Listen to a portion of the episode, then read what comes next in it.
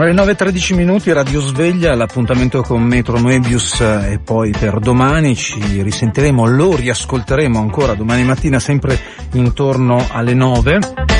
Vi ricordo che le puntate saranno poi disponibili in podcast sul sito di Radio Popolare e poi la pagina Facebook è Metro Moebius.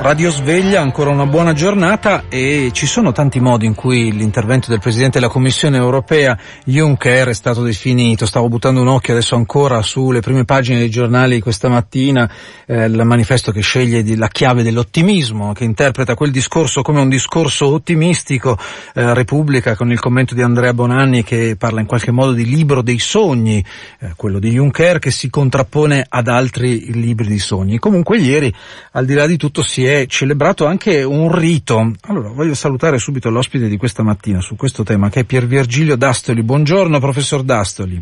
Buongiorno. Storico dell'integrazione europea, è stato collaboratore di Altiero Spinelli, presidente del Consiglio Italiano del Movimento Europeo. Allora, il rito del discorso sullo Stato dell'Unione. Ovviamente sembra che nella definizione, no, faccia un po' il verso e tenti di imitare quello che accade negli Stati Uniti, sullo Stato dell'Unione americana, ovviamente. Quanto è importante anche questo aspetto, no, rituale, la celebrazione comunque che fa un'istituzione di se stessa e di un'istituzione dentro un Parlamento che comunque è votato dai cittadini europei. Le chiedo una prima questione proprio su questo, sul rito di quel discorso.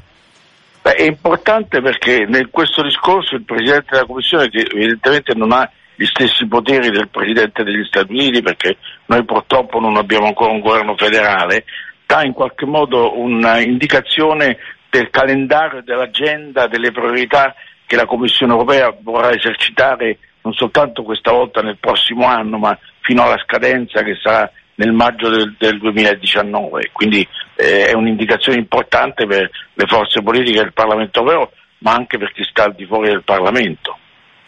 Allora, veniamo adesso ad alcuni pezzi di questo discorso, quelli in cui Juncker ha un po' tracciato quella che è una sua idea, quella, come dicevo, che Andrea Bonanni su Repubblica questa mattina parla del libro dei sogni di Juncker, cioè di che cosa si riferisce, al ministro delle finanze unico dell'Eurozona, al Fondo Monetario Europeo, un maggior coordinamento delle politiche fiscali. Dice Bonanni, questo è un po' un libro dei sogni, è un libro di chi pensa ad un'Europa ancora che può stare tutta insieme, mentre invece c'è un altro libro, forse di quelli molto più potenti di lui, a partire dalla cancelliera Merkel insieme ai governi francese e italiani, che parlano di un altro libro dei sogni, cioè della cosiddetta Europa, no? A più velocità, chi vuole vada avanti per conto suo, gli altri si adeguino. Secondo lei, in questo scontro, questa rappresentazione di uno scontro tra libri di sogni diversi e contrapposti, ma sempre libri di sogni, lei ci si ritrova oppure no? No, io in alcune cose del Presidente Juncker mi ritrovo, molte altre mi preoccupano, nel senso che per esempio il Presidente Juncker ha dato una visione del mondo se questo mondo non dovesse cambiare. Invece ci sono tutta una serie di politiche neoliberiste, quando ha parlato di commercio e di industria, che non possono andare avanti così come sono andate avanti in tutti questi anni. L'altra cosa che mi preoccupa è la soddisfazione di Juncker, e non è soltanto la sua, sul fatto che siano diminuiti i flussi migratori. Ma i flussi migratori non sono diminuiti perché quelli che emigrano non hanno più bisogno di migrare, sono diminuiti perché li abbiamo cercato di frenarli, ma la gente, le persone che vanno via da quei paesi continuano a morire di fame o continuano a morire per i disastri ambientali o per le guerre. Quindi non si può essere certamente soddisfatti per il fatto che abbiamo diminuito i flussi migratori, e questo è un secondo punto che è preoccupante. E il terzo è che non si può scindere il commercio e l'industria dal problema del cambiamento climatico e dello sviluppo sostenibile, come se fossero delle cose separate. E quindi su queste cose la visione di Juncker è ancora una visione che deve fare dei passi in avanti. Detto questo, alcune cose che lui propone, il Ministro delle Finanze, il Presidente eletto dal Parlamento, il ruolo dei Parlamenti nazionali, la trasparenza nei negoziati, sono cose che non chiede soltanto Juncker, sono cose che sono sostenute anche da alcuni governi, come per esempio il governo italiano o il governo francese. Vedremo come andranno le elezioni tedesche. Dalle elezioni tedesche avremo anche un'indicazione interessante, perché se ci sarà una coalizione fra CDU e liberali, è evidente che la linea del governo tedesco sarà una linea molto conservatrice. Se invece ci sarà una grande coalizione, o addirittura se entranno i Verdi nel prossimo governo tedesco, dal prossimo governo effettivamente ci potremo aspettare eventualmente dei passi in avanti, in cui il libro dei sogni non sarà più soltanto un libro dei sogni, ma alcune cose potranno essere fatte. Pier Virgilio Dastoli, un'ultima domanda prima di salutarla. L'Avvenire questa mattina a pagina 3, a pagina 5, titola sulla notizia sul discorso di Juncker ieri: un corridoio per 40.000 migranti, l'Unione Europea guarda a nuove vie legali. Ora, io probabilmente mi è sfuggito quel passaggio lì, ma a che cosa si sta riferendo? Vuol dire che Juncker ieri ha parlato di qualcosa similabile a un corridoio umanitario? Cosa si riferisce? Sì, ne ha parlato, ha detto che bisogna creare dei corridoi legali all'interno dei quali poter consentire a chi emigra di essere strappato dai... Ciascuno Stato deve farlo, secondo l'idea di Juncker? Questo non lo ha precisato.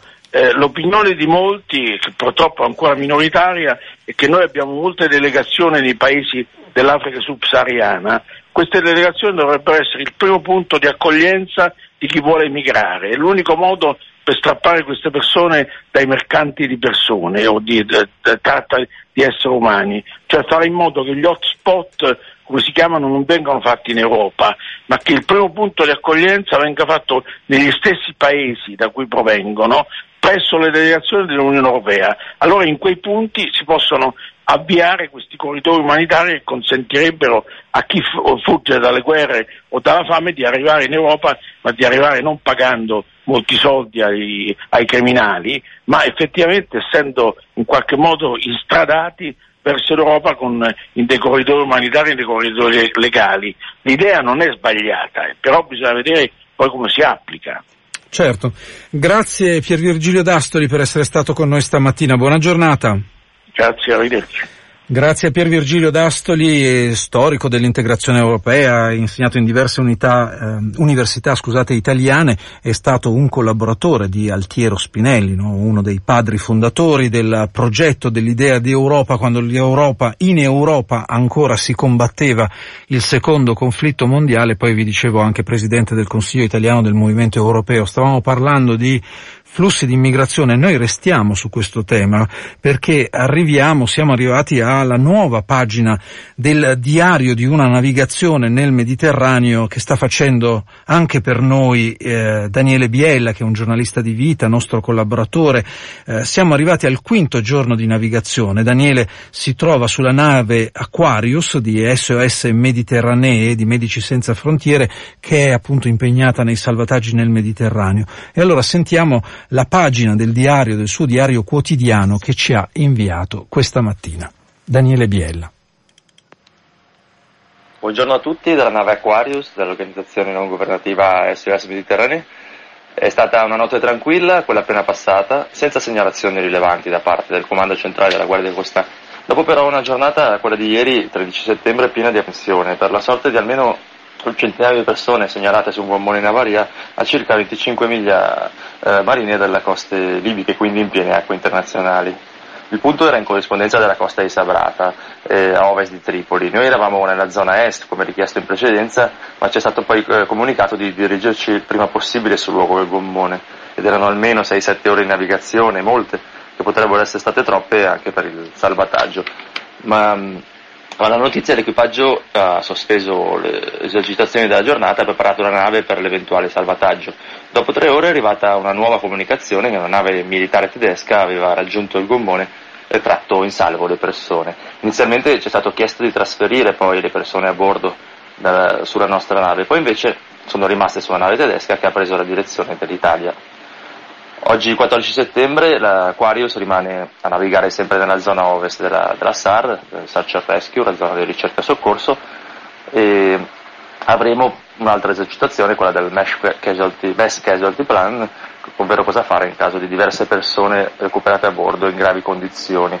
E a condurlo sarà Margherita Colarullo, che è medico di bordo italiano, in questo caso di Medici Senza Frontiere, che è un'ONG che opera con l'Aquarius sotto contratto con SOS Méditerranée. Margherita è qui con me, buongiorno. Buongiorno.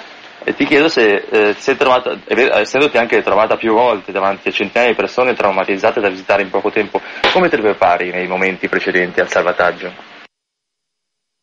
Beh, dipende, di solito è molto variabile, a volte ci dicono il salvataggio sarà in 6 ore, a volte ci dicono il salvataggio sarà in un quarto d'ora, quindi cambia molto anche come riusciamo a prepararci e in base dobbiamo essere sempre pronti, sempre allenati, avere sempre tutto chiaro in mente quello che faremo.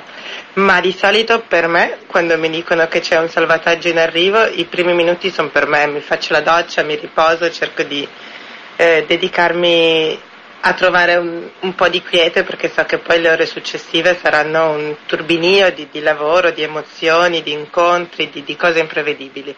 Quindi cerco sempre di prendermi un momento di raccoglimento per me stessa per essere poi pronta a quello che succederà dopo, che sarà sicuramente forte e emozionante. Grazie mille. Dall'Aquarius anche oggi è tutto, ci sentiamo domani. Buona giornata. Con l'augurio di una buona giornata da Daniele Biella, appunto a bordo della nave Aquarius di SOS Méditerranée di Medici Senza Frontiere nel Mediterraneo. Con questo augurio noi concludiamo questa parte della trasmissione di oggi di Radio Sveglia. Come ci diceva anche Daniele, ci dava appuntamento domani mattina, sempre intorno a quest'ora, intorno alle 9:25, sentiremo una nuova pagina di questo suo diario. Sono le 9:27 in questo momento, la linea va alla redazione per il giornale radio. Noi poi ritorniamo subito dopo.